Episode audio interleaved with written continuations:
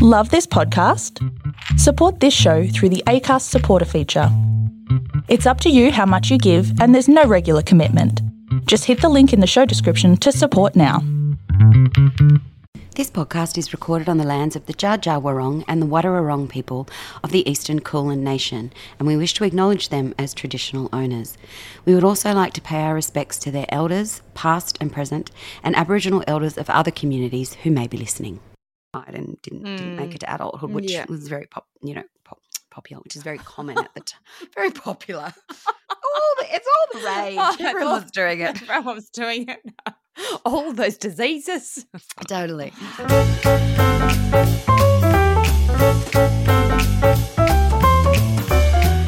Hello and welcome to Chickstery, the podcast that is rewriting the history books to include the chicks that were written out of it. My name is Annie, and guess who's here today? Is it a bird? Is it a plane? No, it's just me. It's Phoebe Wilkins. Surprise, surprise. She's back. She's back. She's not going anywhere. Uh, yeah, welcome, welcome to the uh, welcome to the show. If this is the first time you've listened, go back and start from the beginning. We'll start from season five because that's your season. Yeah, yeah, stuff the others. Stuff the others. Stuff the Evie who? What? Sorry, what now?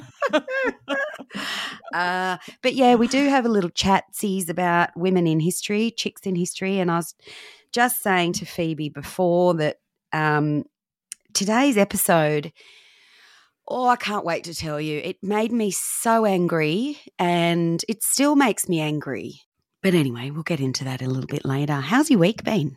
yeah, it's been really good. I did a um a quick trip to Sydney um and to go and see Moulin Rouge, which Oh. is exciting Oh, because was you know good? Oh, it was amazing. I love a musical and it was amazing. And this is it's taken I think this was the third or fourth time to try and get to see it because, you know, COVID cancelled things and Yeah, yep. moved things around. And then I got COVID when I was supposed to go and see it. And they're like, no, we can't change your tickets. Here's a refund. And I was like, no. And then the season finished. So went to Sydney and it was, yeah, amazing. Just amazing. So highly recommend if you love a musical I do. and love a stage musical. show.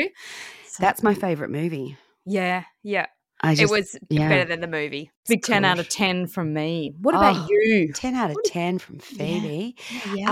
Uh, yeah, I'm good. I went last night, I went to uh, a thing called No Lights, No Lycra.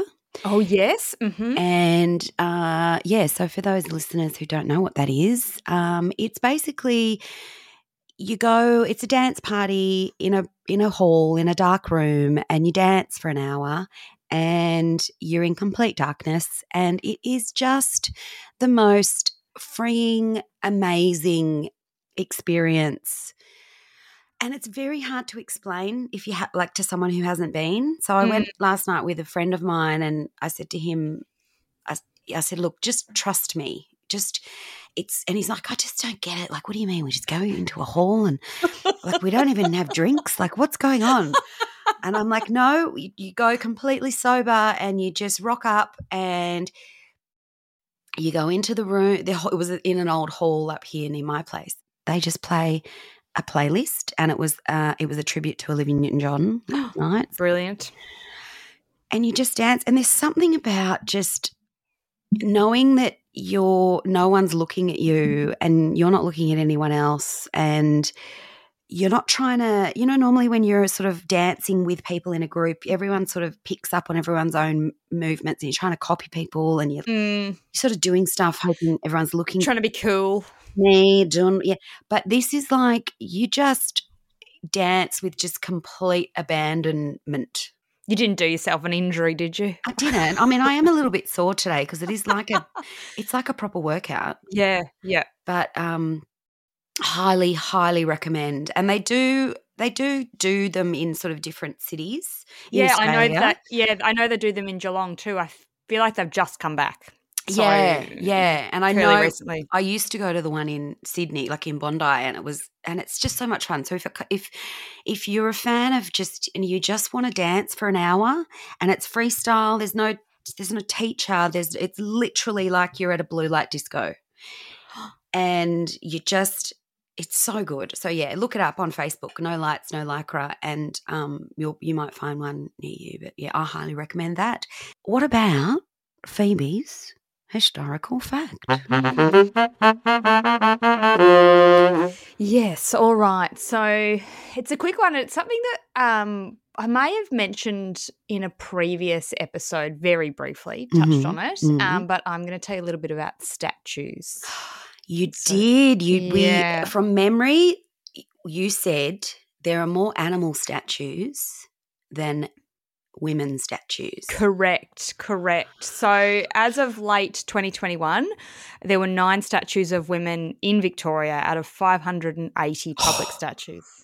Right. So, um, Professor Clare Wright, who I've also spoken about before, um, Yes. states that the nine statues of real women include four saints, two athletes, a queen, the founder of the Children's Literature Collection at the State Library of Victoria, and an Indigenous rights campaigner who in this statue um, is presented as the wife.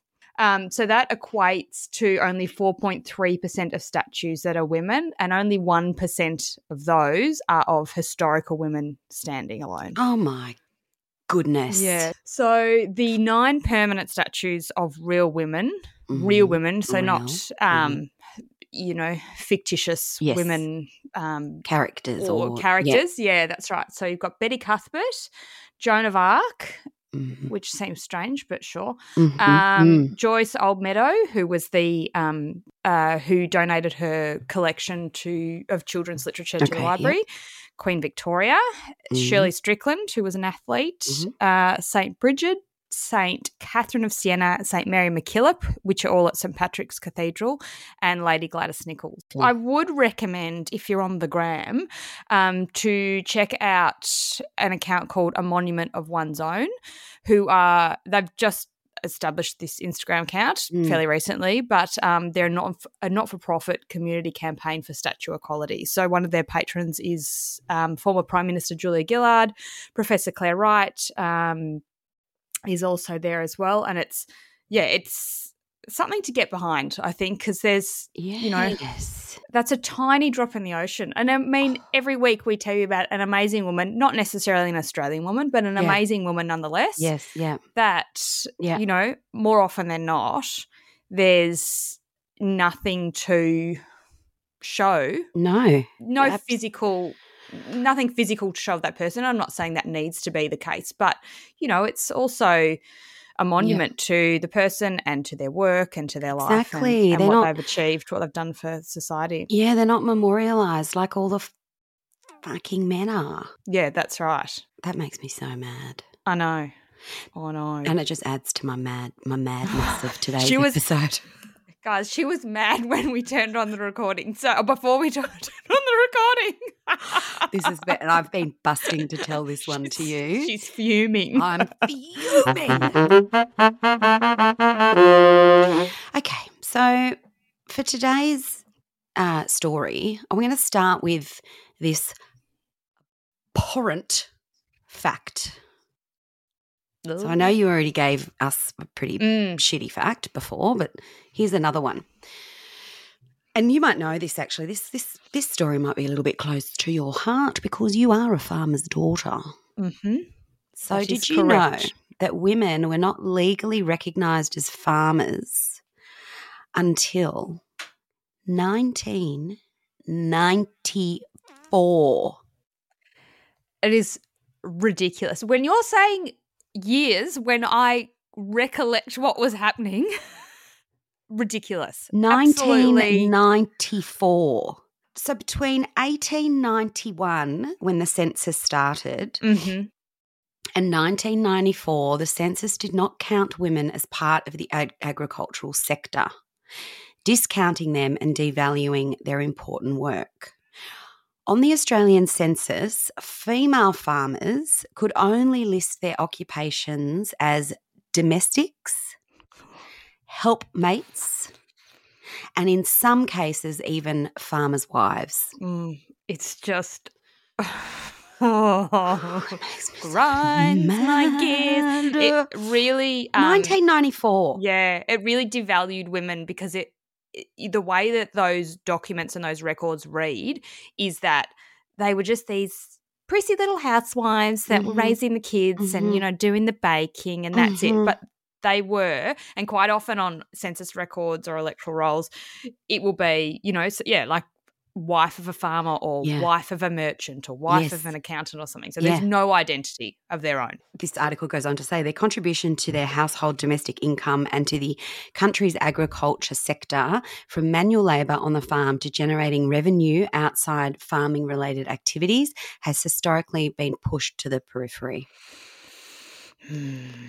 During the 1960s, as the second wave of feminism was gaining momentum, rural women in Australia started lobbying the government for the opportunity to engage in managerial positions of agribusiness and agriculture uh, associations. I mean, that's the 1960s, so it still wasn't, you know, until 1994 Mm. that they listened, right? Which Yeah. is just disgusting. Australian government. Disgusting. Now, there was a short time in the early 1970s, and I wasn't aware of this, that ter- tertiary education was made free. yes i think it was around gough whitlam era Yeah, okay. Yep. possibly yeah So many female farmers decided to complete their university degrees so they could level up the playing field further. But even if they did, again, they were not recognised Mm. As as what they were, even Yep. if they had a university degree. God, I'm mad. Oh, she's mad. Another mad. critical achievement of uh, of this period was the establishment of the Rural Women's Network in 1986, which brought together women in agriculture from across Australia. Uh, then there was the establishment of the Australian Women in Agriculture Organisation in 1993, and then followed the legal recognition of women as farmers in 1994. So these are all huge milestones for women in Australia. So the the woman I'm going to talk to you about today, I just have to mention this, right? This is it does focus on white Australia and the introduction of agriculture during settlement. Mhm. It's crucial that we also recognise the incredibly complex and advanced systems of agriculture and horticulture practiced by Indigenous communities and Indigenous women in Australia prior to European uh, settlement. Aboriginal women were fishers and farmers. They would set eel traps, they would grow yams, um, and Barangaroo is not only a bougie precinct in Sydney, but Barangaroo is named after one of the greatest indigenous, indigenous females of early settlement. Mm-hmm. And what's interesting to know, and she was a, a fisher, a fisher as well, and she actually introduced line fishing. But still, what's interesting is that she still gets la- uh, gets the label of being Bennelong's wife. So Bennelong is also Mm, another yeah. famous Indigenous um, person of that time. But she, it's still people always say, you know, when you when you talk about Barangaroo, people are like, oh yeah, that's named after Bennelong's wife. There, that's all she was. That was her identity. That was her identity. yeah. So we could we could actually do a whole episode on Barangaroo as well. She's Mm-hmm. incredible. Question: Have you heard of John MacArthur? yes, I have. Samesies. So I grew up in Mhm, New South Wales, um, Mhm. and we were actually taught the story of John MacArthur. And um, I was actually, you know, how you used to have sports teams. Yes. So we had Yep. MacArthur, Cook, Phillip, and I, I, there's a theme here. I can see. Yes. there was another guy, MacArthur, Cook, Phillip, and someone else. I don't know. Anyway, so I was in the MacArthur um, hmm MacArthur team. We were yellow. Um, so you know he was known, you know, really well known, Yeah. and he was known as the father of the wool and agriculture industry in Australia. I cannot believe that I was forty-seven years old when I actually heard the real story behind the wool industry in mm-hmm. Australia. Elizabeth MacArthur, That was a very dramatic pause. wasn't it? Elizabeth MacArthur was born on the 14th of August in 1766 in Devon, in England. She was the daughter of a farmer and um, she was actually quite educated and she came from a bit of, you know, affluence. But her father died when she was just four, and her mother went on to remarry, and Elizabeth was actually sent to go and live with the local clergyman. But that meant she got a pretty good education, and that and it's through this education that she learned how to write. She was a beautiful writer. In 1788, she marries John Macarthur. And from all the accounts I've listened to and read, I got so into this. I, there's hmm. so many once I opened this door, I was like, "Oh my god! Like this is," and and a lot of the a lot of the books that have been written, and I don't know why she married John Macarthur. He was not very attractive. He was broke. He was sounds the, like a catch. sounds like a catch. He was the lowest class of army officer as well. He didn't really have much go, going for him at all, mm. and he was actually quite nasty, and he was a narcissist by all accounts, yeah. right? Mm-hmm. So he also was very had a very precious ego and mm-hmm. didn't like anyone, you know, questioning his honor and all of that stuff. So, but she was 4 months pregnant when they got married, so that's yep. probably why mm-hmm. she had no choice there. In 1789, the Second Fleet, known as Neptune, left uh, for New South Wales, and Elizabeth and John and their first child, Edward, boarded the ship to New South Wales. So her letters that she writes on that voyage um, are one of the most outstanding records of early voyages on convict transportation. And her letters, there's actually a book of a collection of her letters, mm-hmm. which is incredible. What she writes back home about that experience is that it was absolutely horrific. Oh. Not to mention, she had a dick of a husband, mm, and, and she baby. was female. And a woman of her class would not have spoken to any of the, you know, people, the staff working yeah. on the boat, and of course she wouldn't speak to the convicts either. So she would have been really isolated on her own. John, before they even left the port, John had a duel with the captain. over a question of honor. Oh, they're swinging their dicks around again, aren't they? yep. And then he had a fight with the new captain. And there was one stage where they, Elizabeth, Edward, the child, and John were all locked in their rooms, mm-hmm. nailed into their rooms because John was being such a dick. Oh my that gosh. they didn't want him to be around the other people on the on the boat. It actually got to a point where Elizabeth couldn't handle it anymore, and her and Edward were put into an into a rowboat and rowed over to another ship. Yeah, and she was spent the rest of the journey on that ship. She gave birth oh. on the ship, also. That was quite common for women to have babies on ships, and just imagine. can you imagine? I mean, horrific, right? So anyway, they arrive uh, in Sydney Cove on the 28th of June, 1790. So Elizabeth and John arrive with their two year old Edward. Now, Elizabeth is considered to be one of the first uh, women to reach the colony who was educated, and she was an officer's wife, and she wasn't a convict. So she was in a privileged position, even as a woman. She was really well read and very articulate, and she wrote a lot of letters. So we have there's a really good record of mm. um, of her of that of that time. She often held court amongst officers of the New South Wales Corps, naval officers, and members of the colonial administration. The only governor who uh, actually enjoyed uh, her company was Arthur Phillip. For in later years, her husband's political position was too controversial for any governor to seek the company of her or her family uh, she was also, when she arrived, she was really curious and she was known as an amateur astronomer and mm. botanist. And some of the Trove articles that I found actually mm-hmm. describe her as Sydney's first female scientist. She took quite a liking to William Dawes, who William Dawes was the first fleet's astronomer. Mm-hmm. And it's what Dawes Point is named after today. Mm-hmm. And she talks of in her letters walking down from her house, which is kind of near Martin Place at the moment. If you picture Martin Place in Sydney and George Street, she would walk from their house that her and John had down George Street to Dawes Point, and she would meet William Dawes and she would have lessons from him on astronomy. Mm-hmm. And there's her letters are apparently all very uh, tongue in cheek and a bit ironic and a bit kind of, you know, and it's sort of like you got to read between the lines Mm-hmm. a little bit. So there's speculation that potentially there was a little bit of a crush going on Uh-huh. there. Uh, yeah, so she took quite a like, liking to him, and um, they would have their little private lessons. Oh, yes. Staring at the stars. Yeah.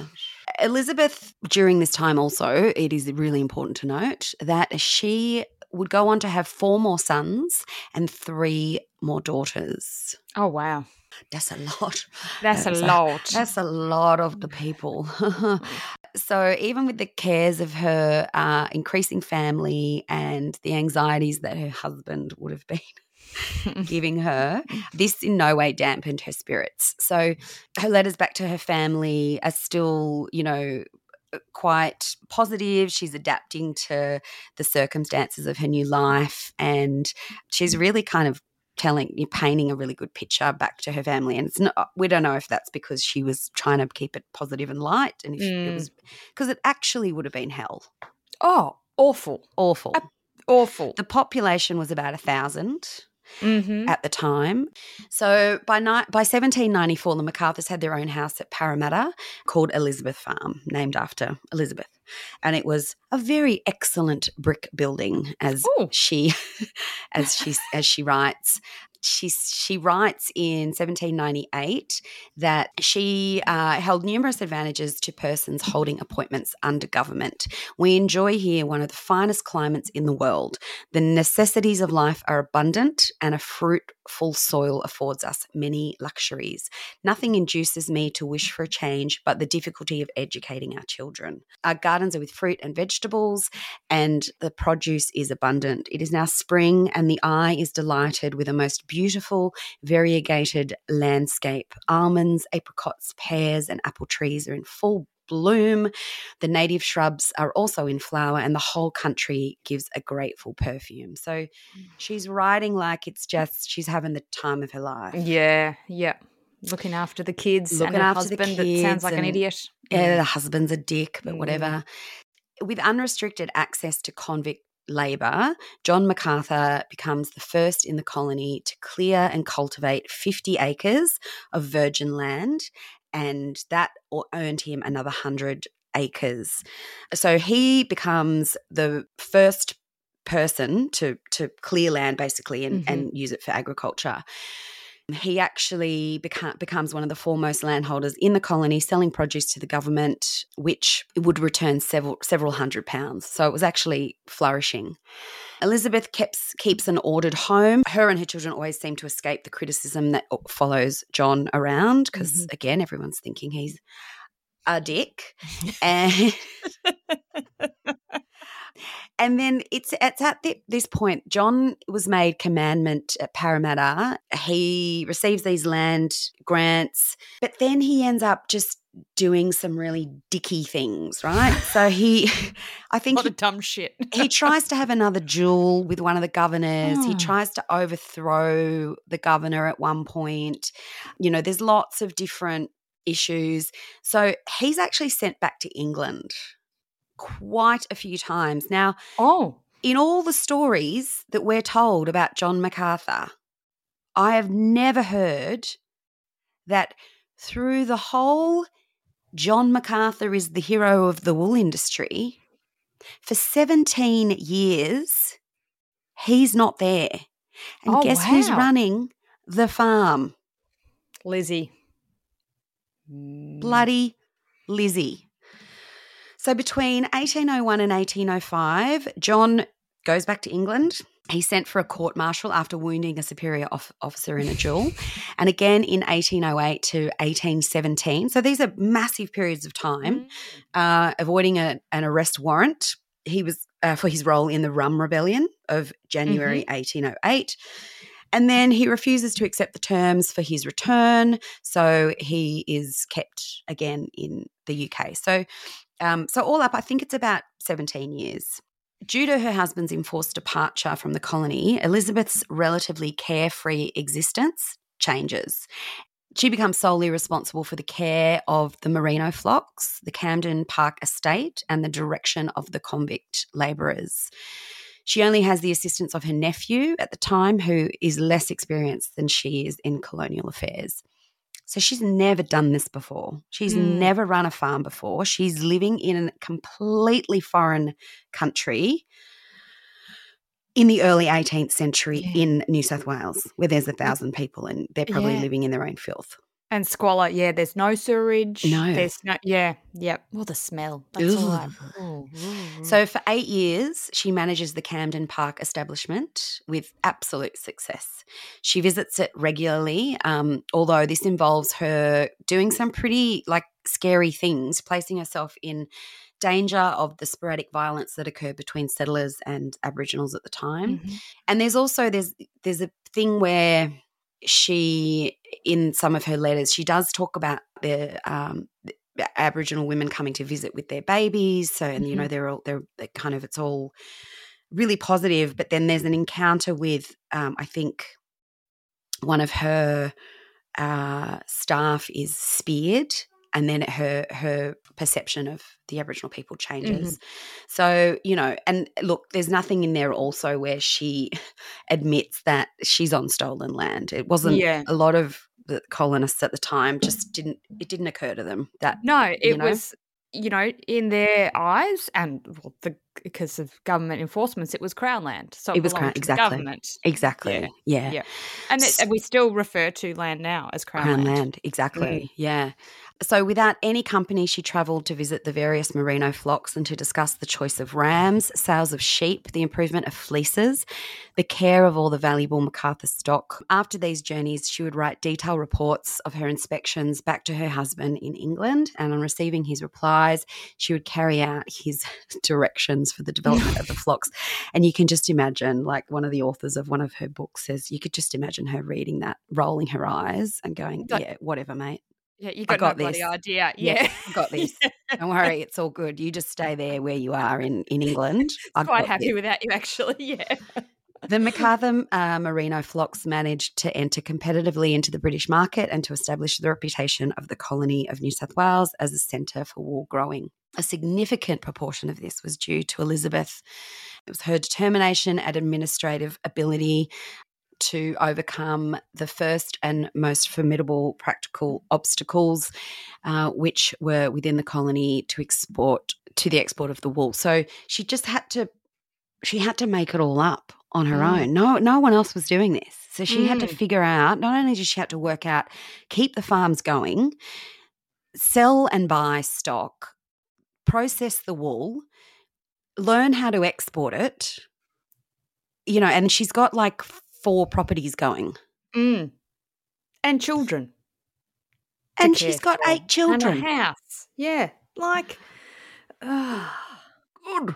Um, her letters are neutral about the degree of pleasure she derived from the care of Mr. MacArthur's affairs.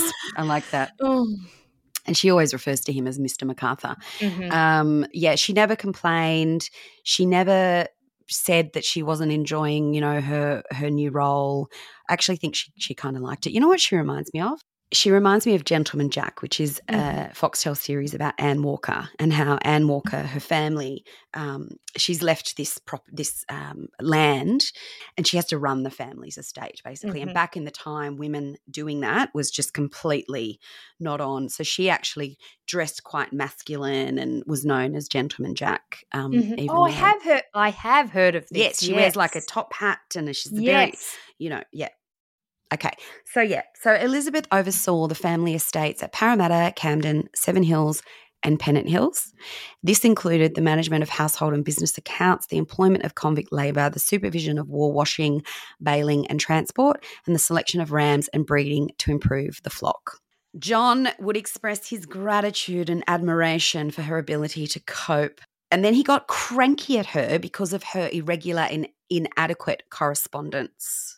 Sorry, mate. Yeah, you're not writing to me enough. You've got a few. She's got a few things on. You're not writing. I mean, oh, you're not sending me enough letters.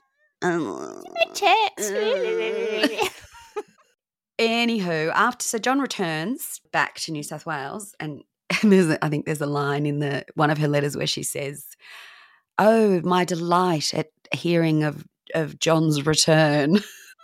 So uh, yeah, so he returns and she retires from active any active management of the family affairs. He just basically comes back in and takes over Yeah, of course. he and does. gets all the fucking credit. Yeah. John ends up becoming uh, quite ill and his health is declining. He is diagnosed, which is very common back then, as insane.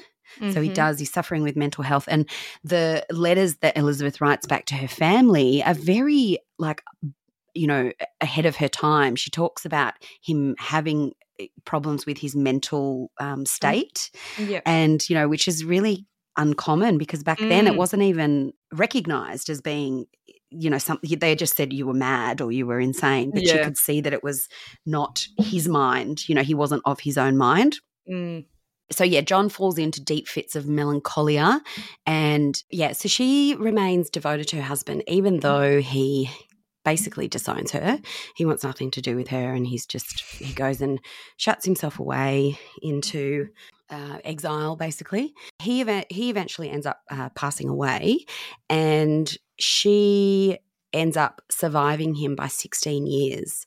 She dies on the 9th of February 1850 and the fulfillment of every one of her husband's predictions concerning the economic development of the colony um, should all be attributed to Elizabeth. What a legend.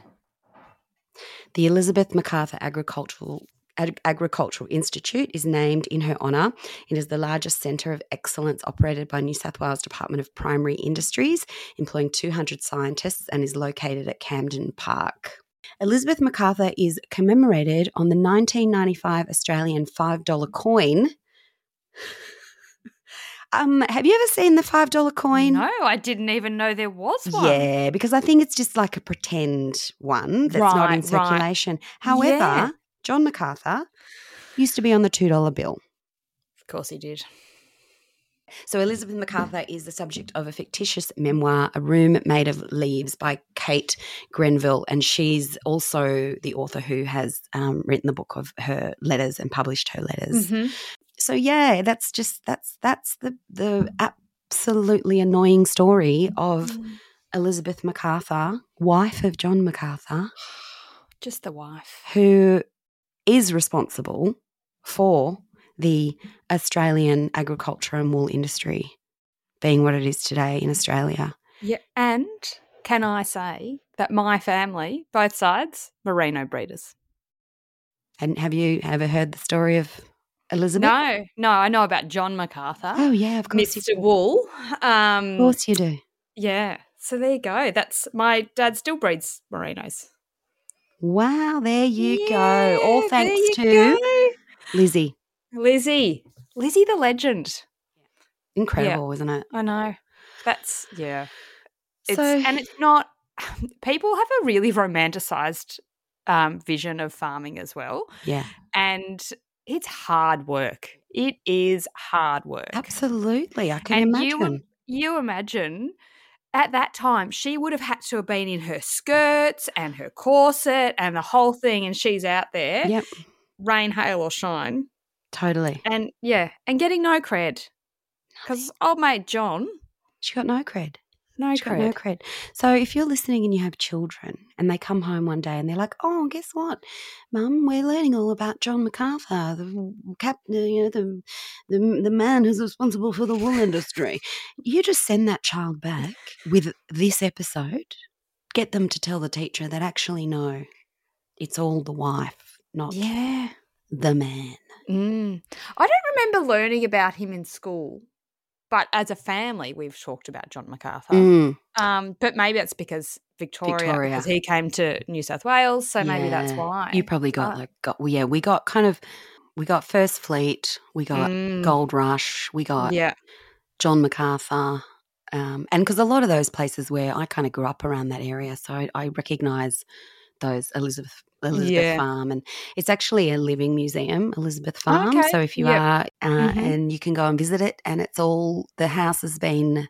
I'm not sure if it's the original house or if it's been recreated, but all of the furniture and the in the parlor and all of that is um, copies of what it used to look like. So you can go in and actually sit in the armchairs that she would Yeah. have sat in and all of that kind of stuff. So I think I can almost pinpoint when I was a kid when I realised I loved history. There's a mm, um, the National Wool Museum in Geelong because Geelong was essentially built on Yeah. the sheep's Yep. back. That's our Yep. that was our industry, um, and they've got this replica of a you know a house. And I just remember as a kid going on school Yes. excursions, going, "This is just so cool." I know. I love. Yeah, yeah, same, same. I remember that as well. I remember going to just old Sydney Town. We used to have a place called Old Sydney Town, which was uh, which was away from Sydney. It was like up near the central coast, but you'd get on a bus for school and you go up there and they'd have a recreation of like an early settlement and the Mm. schoolhouses and the you know you could kind of go in and there'd be actors Yeah. playing things and you're like, oh my god, this is like Sovereign Hill. Have you been to Sovereign exactly Hill like yet? Sovereign yeah. Hill. Yeah, I haven't been there yet, but it's, it's Mm. very yeah, it's exactly like that. Yeah. So there we go. There we go. So Go and support your farmers, support the Australian wool industry, and support yeah. women. Support women in agriculture because. Yeah. I mean, that is, I, I still cannot, 1994. Come That's on. Insane. Until next week, um, go and support your farmers. Yeah.